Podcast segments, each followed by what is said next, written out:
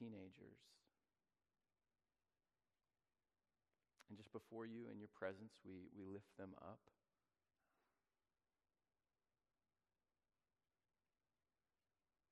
Each one of us acknowledging before your throne that whoever those kids are, you love them so much more than we can fathom.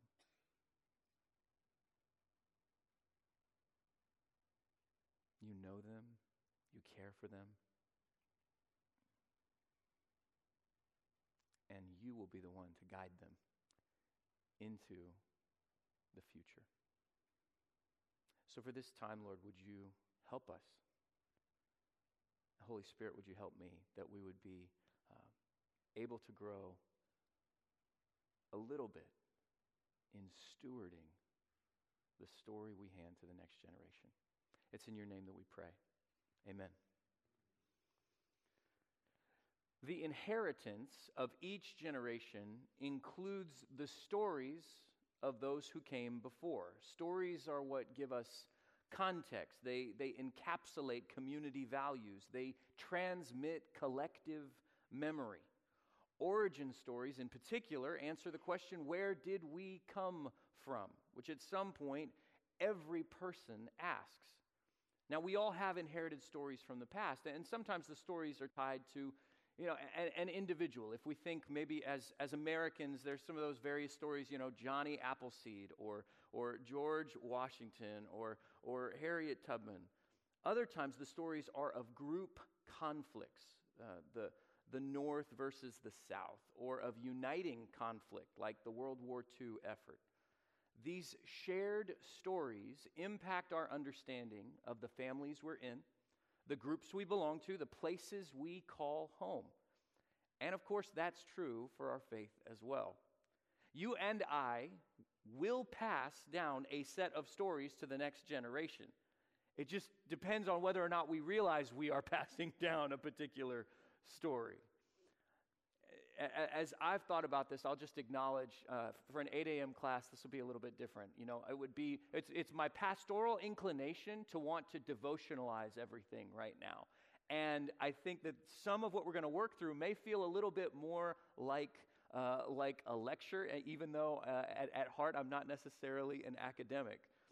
But when we think about what we're going to pass down, I started reflecting on this and I started thinking about sort of the framework. And so to begin, I want to give you a simple kind of four piece framework of the kind of faith stories that we share. And the first is the one that we disciple each other in the most. That is the global story of God and his people.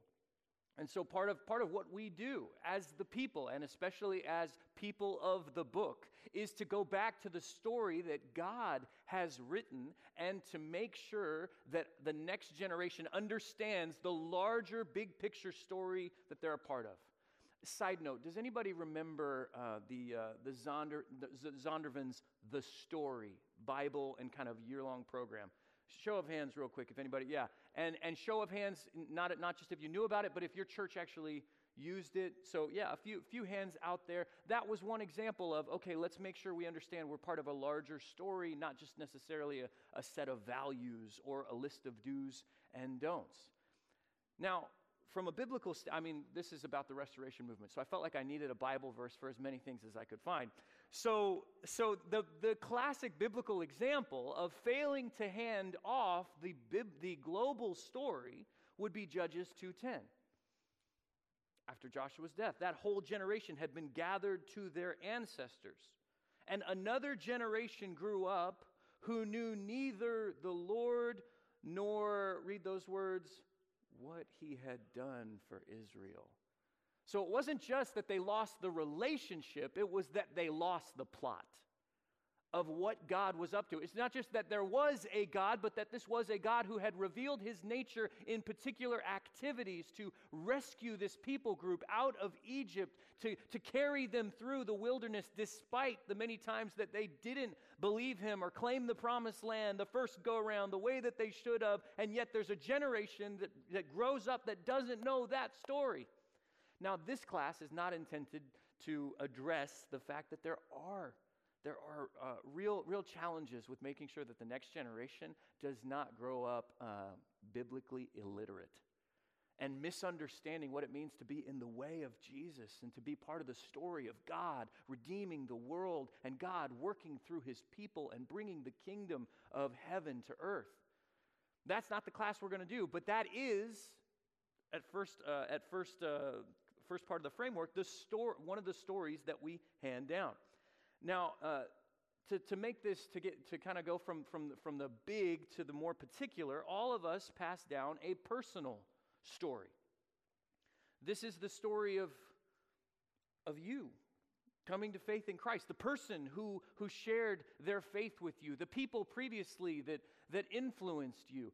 Uh, from a biblical standpoint, obviously, we're going to 2 Timothy 1 5 when Paul says, I am reminded, Timothy, of your sincere faith, which first lived in your grandmother Lois and in your mother Eunice, and I am persuaded now lives in you also. Paul, at the beginning of this particular epistle, wants to call back to mind for Timothy this personal story he has. Now, let me just pause for a second and say, I, I, think there are times where we criminally undervalue what it means to hand down our personal story to the next generation. Just if the, the teenager uh, who maybe is in your family, do, do they know do they know how their grandparent came to faith in Christ?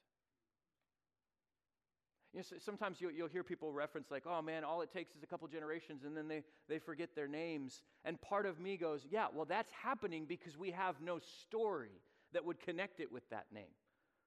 They're just, they're just a, a, a, placeholder on the family tree. But when we hand stories to the next generation, we give them something to carry forward, something that has a sense of identity, a sense of value that's connected to the, the person that they're related to.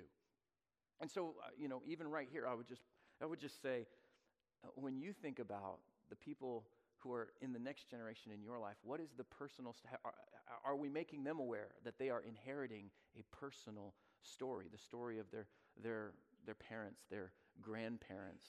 What are some of those things that are unique to, to that, that family, to that person?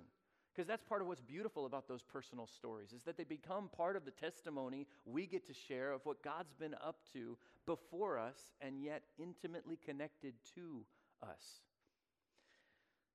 The third framework is one that probably gets, gets shared less, but is definitely worth mentioning, and that is the, it's in between the personal and the global, and that's the congregational story.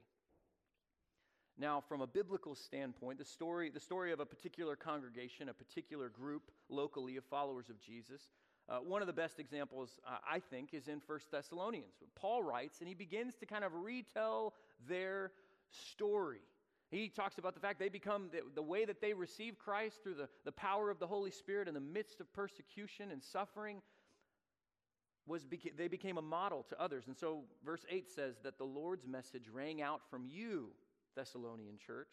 Not only in Macedonia and Achaia, your faith in God has become known everywhere. And he, he, says what people tell, some of the story of this particular congregation. They tell how you turned to God from idols to serve the living and true God. Now, for our churches, I think this is, this is again, can be sometimes one of those blind spots. It's funny, you know who's, who's actually maybe the best at telling the congregational story? It's usually church planters. You think about it. When, when church planters are, are beginning to give their report or beginning to share what God's up to, so often you hear the origin story. Boy, six years ago, we started in a living room and there were just 12 of us, you know, sitting around, sitting around our living room praying about how we could reach this city. And then we, we went to that middle school auditorium and we were there for a couple years. And man, by God's grace, we started to, you know, raise enough money to get into our own building. There's a congregational story. And it's funny, why do you have to be a young, brand new church to realize that there's value to this? But actually, there's, there's great value in passing on and understanding what is the story of the group that I am spiritually most intimately connected with, meeting with most regularly. So I'll give you an example from, uh, from the church that, uh, that I've been at for eight and a half years. When, when we showed up at, at uh, uh, the Hills Church uh, in Fort Worth, Texas, you know, it had a long history. Uh, it, it, it, had, it had a name previously, Richland Hills Church of Christ, and, and it had a history of starting in a little, little school. And I happened to get on staff right around when uh, we hit the 60th anniversary uh, of, of the church. And, and so I got to sit down as, as part of my, my job at the time and, and help conduct interviews with a bunch of our elders. And it was like a moment I wasn't prepared for, where all of a sudden they just started started sharing all of these different congregational stories, moments, pivotal moments in the history of our church that I didn't I didn't know anything about. But as a brand new person on staff, new new to Texas, new to the church, hardly knew anybody, all of a sudden I felt intimately connected with a bigger story of what God had been up to. There's one particular moment in um, it was the, the, the 80s, and, um, and, and there was a huge financial crisis for the church. I mean, it was, in, it was in the papers, and, and there, there, was, there was a loan, and, and it looked like there were some, some things that were going to default. And I mean, it was a, it was a bad situation. And it, it involved a couple of eld, uh, elders needing to go, and, and as they spoke with the bank, like really, really kind of stick their neck out to, to help things uh, uh, get, get kind of get through that situation. But in the midst of that, one of the biggest crises was that they, they weren't sure they were going to be able to fund all the missionaries. And there, there was a particular uh, meeting amongst the elders where they asserted and then communicated to the church whatever happens, we are not going to bring a single missionary home. And they made this big public kind of statement and sacrifice, and by God's grace, got through that season not having to send any more, any, not having to bring any missionaries home or, or take or, or, lessen support to those, uh, those who were spreading the gospel around the world. And I'll tell you that all, you know, you know, coming up on four decades later, that there is a heartbeat in our church of missions in part because that, that story, it may not be known by everybody in our church, but there are, there are people in our church, people on our staff, people on our missions committee that carry that congregational legacy and story. Now, this, uh, this is not called restor- rest, uh, congregation for a new generation. It's called restoration for a new generation. And so you can see that, that in this, in this uh, threefold framework, we're really missing a story. And that is what I, I mean, we're non denominational, so I decided to be nice and call this the tribal story. Admittedly, I'd call it the denominational story otherwise. But the question is among our tribe, it is the tribal story that has been left largely on the shelf and widely unexamined. So it's just a few weeks ago um, that uh, I, got, uh, I got an email from, uh, from somebody in, uh, on, on our staff. They were making an announcement um, about, uh, about the library uh, in our church. We're, we're about to do a renovation in one of our buildings, and it's, it's our oldest building, and, and there, there's a, an, a, a meeting room that is called the library. Now, I don't know if you can call six bookshelves a library, but for a long time we have. And, uh, and the, the announcement was because of the renovation, we need, to, we need to move these books, but we've really realized we're not using this library, and so we're going to, we're going to just donate these books. So come look, take whatever you want, everything else is going to be given away. And so I, I, went in there and, and perused. I'm, uh, I'm a, a, a book, uh, book lover at heart. And so I'm, I'm walking and I'm looking at all these books that are about to be, you know, uh, just orphans. And I'm like, I, I, it's, it's, it's, it's like the person who loves puppies going to the, to, uh, um, you know, to the pound. Is how I felt just walking around. But then I saw the shelf. And the shelf said church history. Now, there were, there were, it was just a lone shelf with a, a small a smattering of books, and there were one or two that were kind of global church history books, but there was this little collection that were all about the restoration movement. And some of them were, were, were older, things that I, I, hadn't read, didn't know were published, things I wasn't aware of. Um, well, I, I, I, grabbed like almost the whole stack and, and took, it, took it to my office. And that has become a little bit of a, a working picture for me of, of some of what, where we are right now with the history of the restoration movement. It is, it is a history that has been recorded, that has been preserved. And at the same time, it's a history that has long sat on the shelf and been pretty, pretty untold or neglected.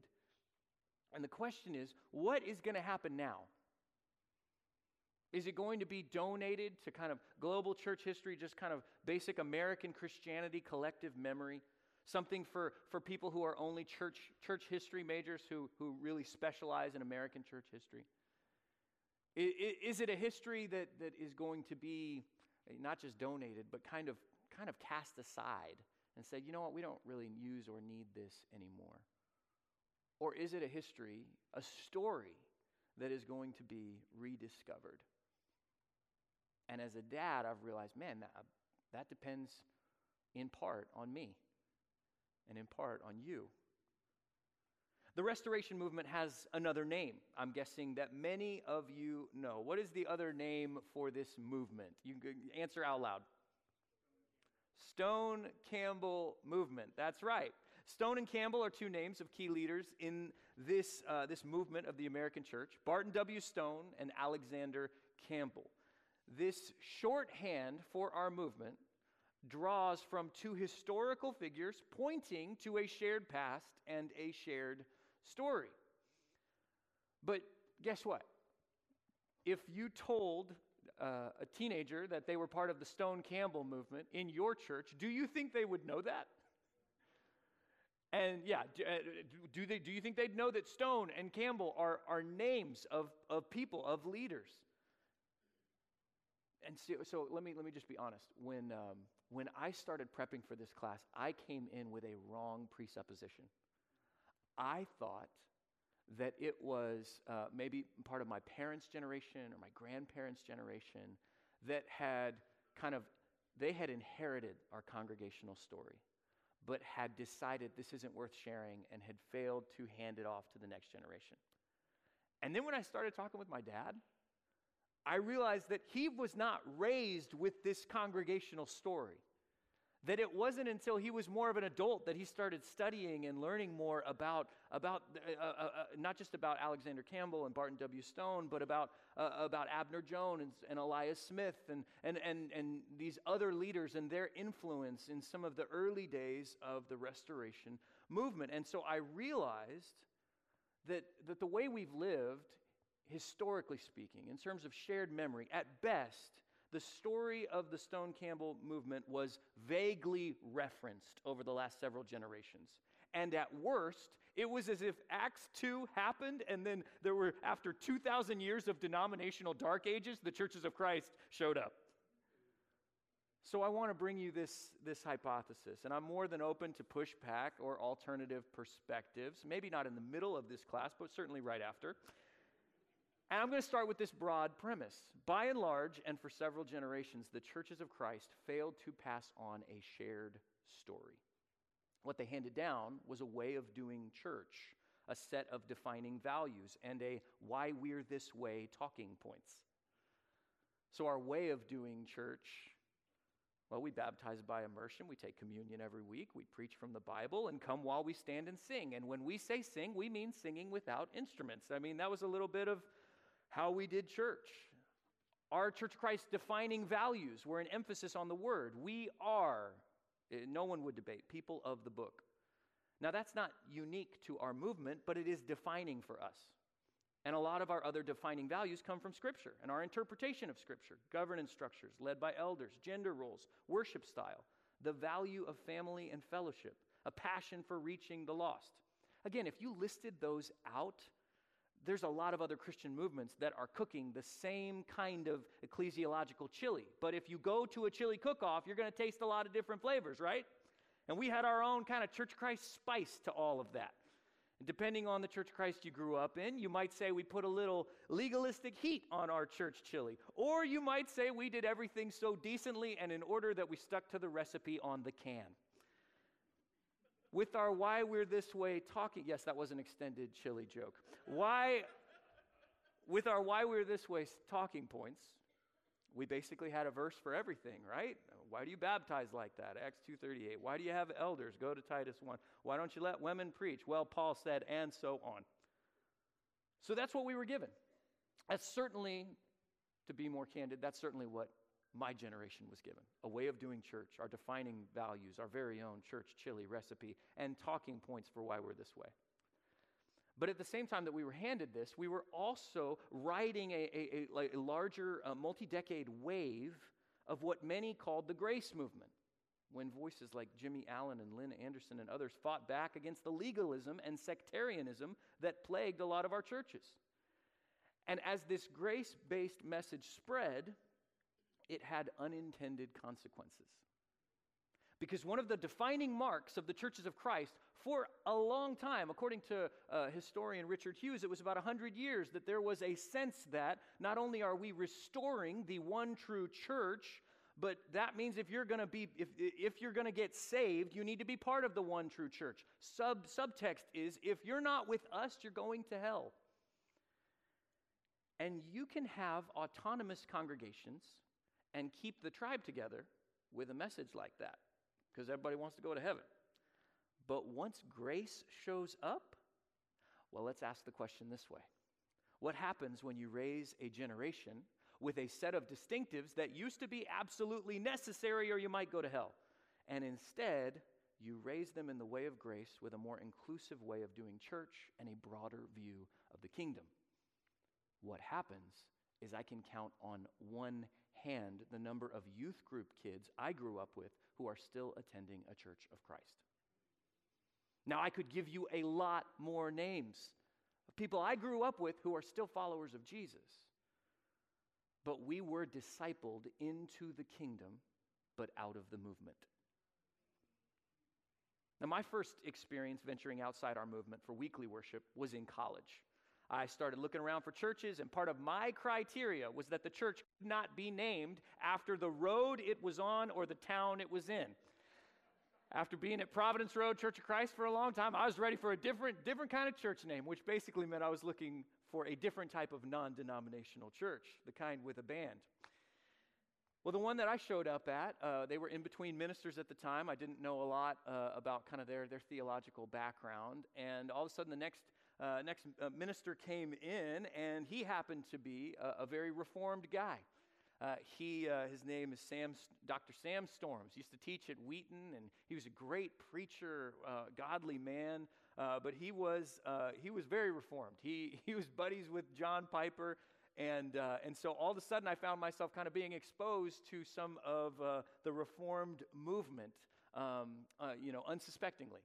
And I started noticing that in a bunch of these sermons, it was like you, you, you couldn't get, hardly get through a sermon without Martin Luther being quoted or John Calvin. If it wasn't one of them, it was Jonathan Edwards. If it wasn't that, it was a story about Spurgeon. Eh, it, it was like it was like there was just all of these references tied to this particular movement. Every fall, there was some reference to the Reformation event of the 95 Theses nailed to the door. Uh, the, the, it, was, it was interesting that this particular group had a very shared story. And what I noticed was that their shared story fused who they were with what they believed. It was a story that had been retold often, and it was her- inherited afresh with each gener- generation.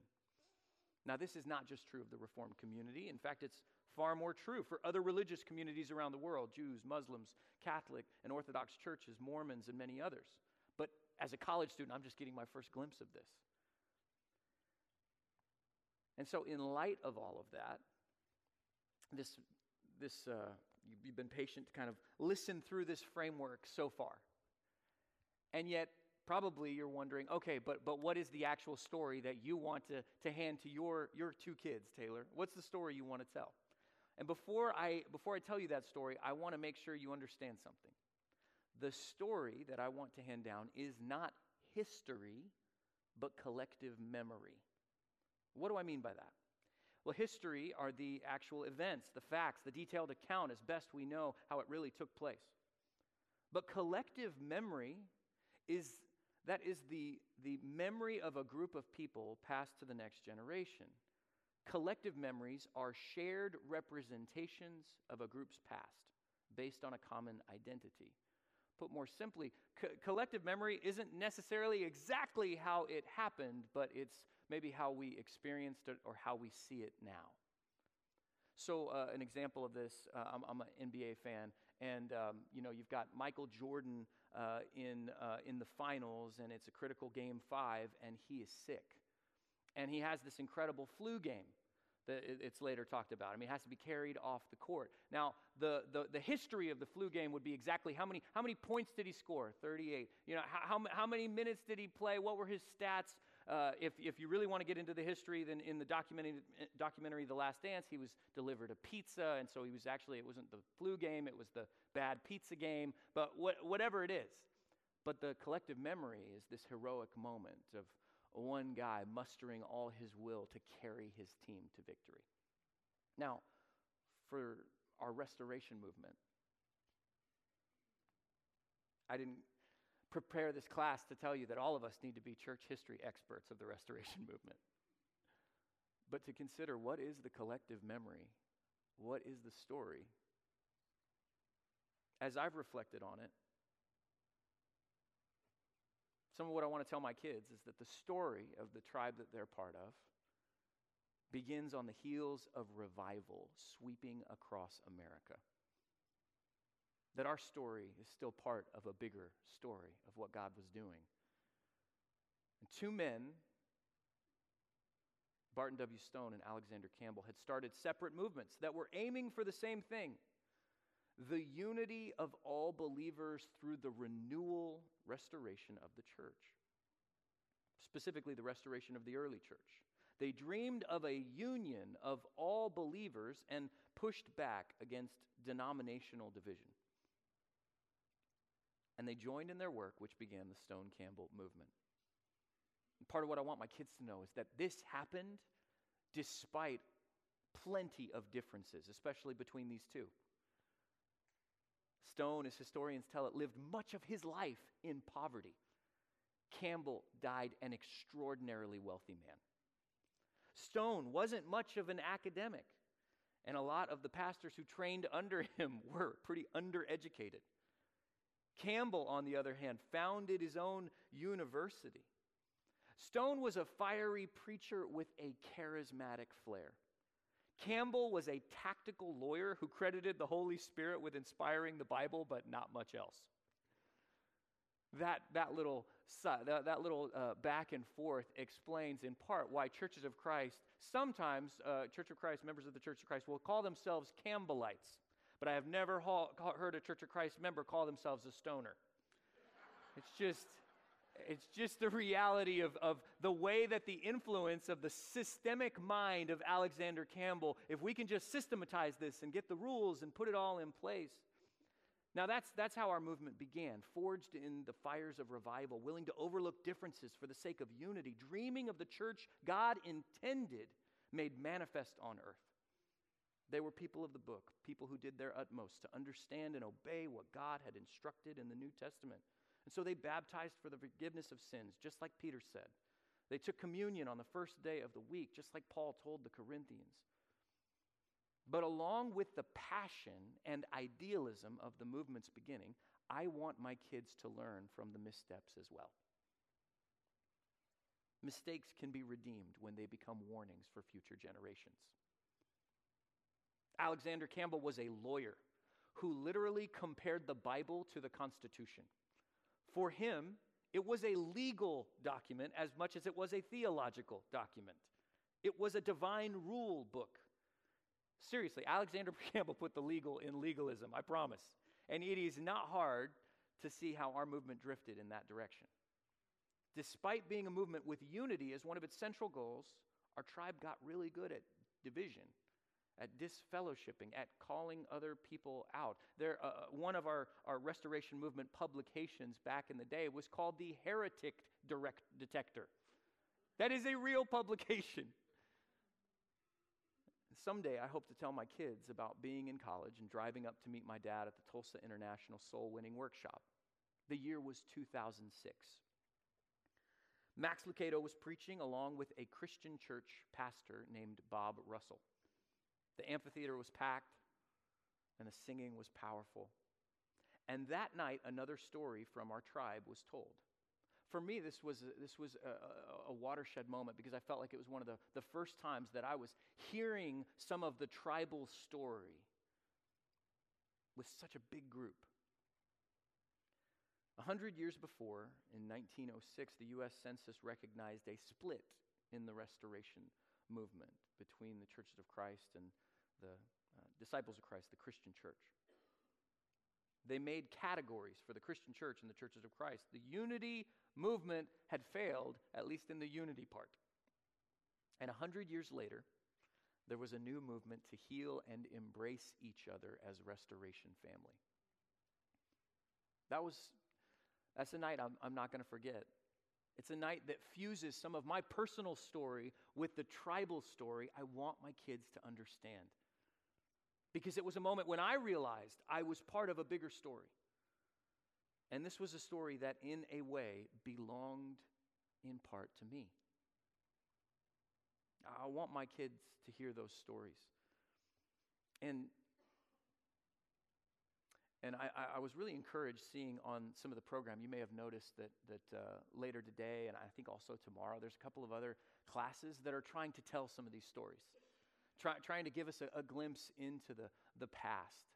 That for uh, often an ahistorical movement, um, or maybe at our worst, an anti historical movement, uh, that, there, that there's these, these great opportunities to hear, especially from people who maybe have uh, better, uh, better accreditation than me, to be able to, to share and tell some of these stories from our restoration past. I think Mike Cope is doing one later that's on the story of the churches of Christ and um, and I'm trying to remember what the other one uh, other one was. I think it's with John Mark Hicks and a couple of others who are looking at photos inside the Restoration movement and telling the story of those photos.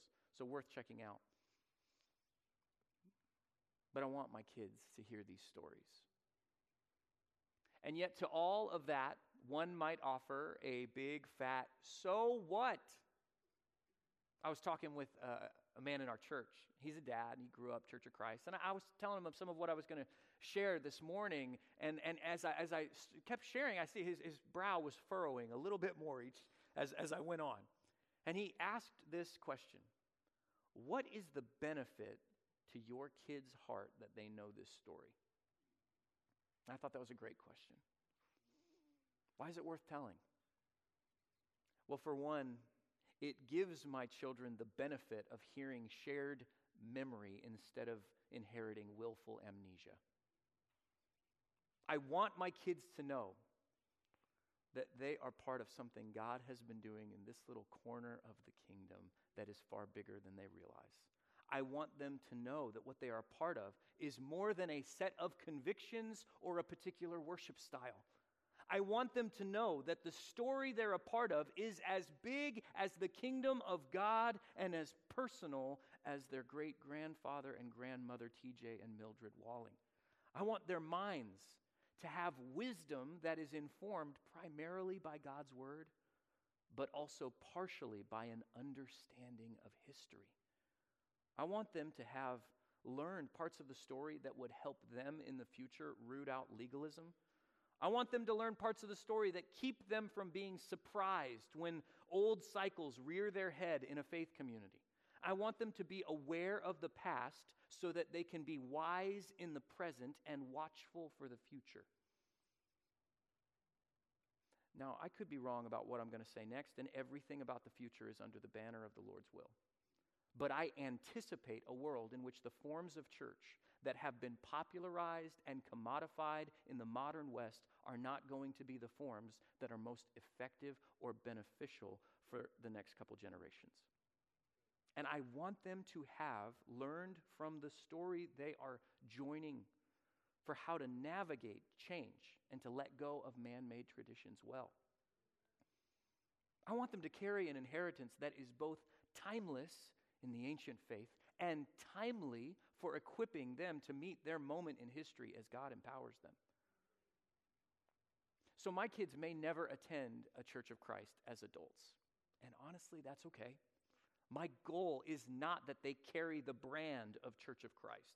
My desire is that carrying the story forward helps them grow as followers of Jesus, filled with the Spirit of God, which is part of what we'll talk more about tomorrow and how, How, how does the Holy Spirit play into this future for the next generation? And among those stories, I do want to share one, one personal story that I want to hand down to them. So let's see here. I want to show you. Uh, this is a photo that somebody brought to me uh, at my church uh, a couple years ago. Said that it was from a, a gathering of, uh, I think, mainly California uh, uh, ministers. I don't know if this was a, a, a tent meeting or, or some other kind of gathering, but in the bottom right hand corner is my grandfather, T.J. Walling, Thomas Jefferson Walling. Good American name right there.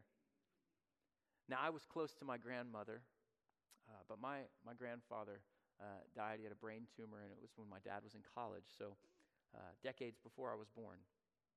And his name was Tom, but he often went by TJ. TJ worked uh, on a ranch uh, and in Orange Grove, owned by a man named Lee Nickerson. Mr. Nickerson didn't have a son. Uh, he had some daughters, but he didn't have a son. And, and, you know, over time, TJ became kind of the go to for just about anything that Mr. Nickerson needed, becoming like a son to him. My, my grandpa eventually became the foreman of the Orange Grove. But when my grandfather came to faith, he, he felt a call to ministry. There were, there, there were people around him who started saying, You know, Tom, you've, you've, you've, you've got a gift. This is something that you should step into. And TJ went back to Mr. Nickerson and he said, I, have I've, I've got to go. I know this is what God wants me to do. And I found out just a few years ago that when my grandfather felt this call to ministry, that Mr. Nickerson actually tried to convince him to stay and said, you know what, if you just, just just why don't you just part-time it why don't you just kind of be a you know like like bivocational so you just preach on the weekend work the grove during the week and to sweeten the offer mr nickerson said that he would build my grandfather a new house and set him up with around seven acres of property from the grove. Basically he was offering to, to, to, to help my grandfather have something sustainable and be set for life. And as a 28 year old husband with two kids, like me, and a middle school education, my grandfather turned it down and went into full time ministry. I got curious and I looked up the estimated value of seven acres of real estate in Southern California. I almost threw up. But what my grandfather handed down to me was so much more valuable than any piece of land. He helped hand down the story of God redeeming the world. And my grandfather's choice has become a lasting and treasured story that I want to give my kids. So, my encouragement to you is to reflect on to pray, and to be intentional about what stories are you handing down. Man, for some of those that the, the, those teenagers in your life who are old enough to kind of hear and begin to process the story, they may not overtly seem grateful or interested, but later, later, later these may become treasures for them because they realize they don't have to be Oh, they don't have to be spiritual orphans who wonder, where am I from? Why am I here? Why is our church like this? And the thing I, I most want you to hear is that I think that part of the, the value of handing down a story is that it allows the next generation to inherit that and continue to adapt and change without feeling like we're fighting all of the previous things that weren't stories but were the church chili recipe.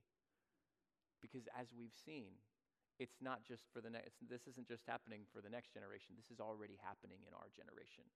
It's already happening before our eyes. And so, what I want my kids to understand about what it means to be Church of Christ won't initially be found Alexander Campbell style in, in a list of uh, COC laws, but I want it to be found in a narrative that's given to them that they can walk forward with, hand in hand with God and the Holy Spirit, and the church that they're part of. And so, as we conclude, I know that, that this has uh, kind of gotten gone in a lot of directions, um, but I'm gonna I'm gonna play to my pastoral in- instincts, and I do want to I do want to have a moment of devotion as we finish. I was reflecting, there's so many places in Scripture where we can find confidence and encouragement that God is at work in each and every moment in history and generation. I thought about uh, Acts 17 when, when Paul is preaching and says that, that, that God not only kind of set the boundaries, but he, he set the times and places. And so God is not surprised by what the next generation will have to endure or walk into. But then I, I thought about this beautiful hope and promise in Psalm 102. It's at the end of the psalm. And if you, uh, if you look at this later, Psalm 102 is actually, it begins and it is a lament. Uh, a lament that's being poured out by someone who has grown weak. It's an interesting kind of subtitle for the psalm. It's one of the only psalms that, that doesn't say who wrote it or what it is, but says, who is this for? Who's this prayer for? And in some ways, as a movement, we're seeing our numbers, statistically speaking, seem to dwindle. We're seeing people who come to faith in Christ but then leave our churches to go somewhere else. And in some ways, maybe part of this prayer is appropriate for us. The end of the psalm says, Your years go on through all generations. Speaking to God. In the beginning, you laid the foundations of the earth, and the heavens are the work of your hands. They will perish, but you remain. They will all wear out like a garment, like clothing. You will change them, and they will be discarded. Will you read these uh, these next words with me. But you remain the same, and your years will never end. The children of your servants will live in your presence, their descendants will be established before you. God, this is our prayer. That more than being part of a particular movement in one corner of the world in one part of your kingdom. Our prayer, our prayer of renewal and restoration for the next generation is that they would live in your presence, that they would be established before you.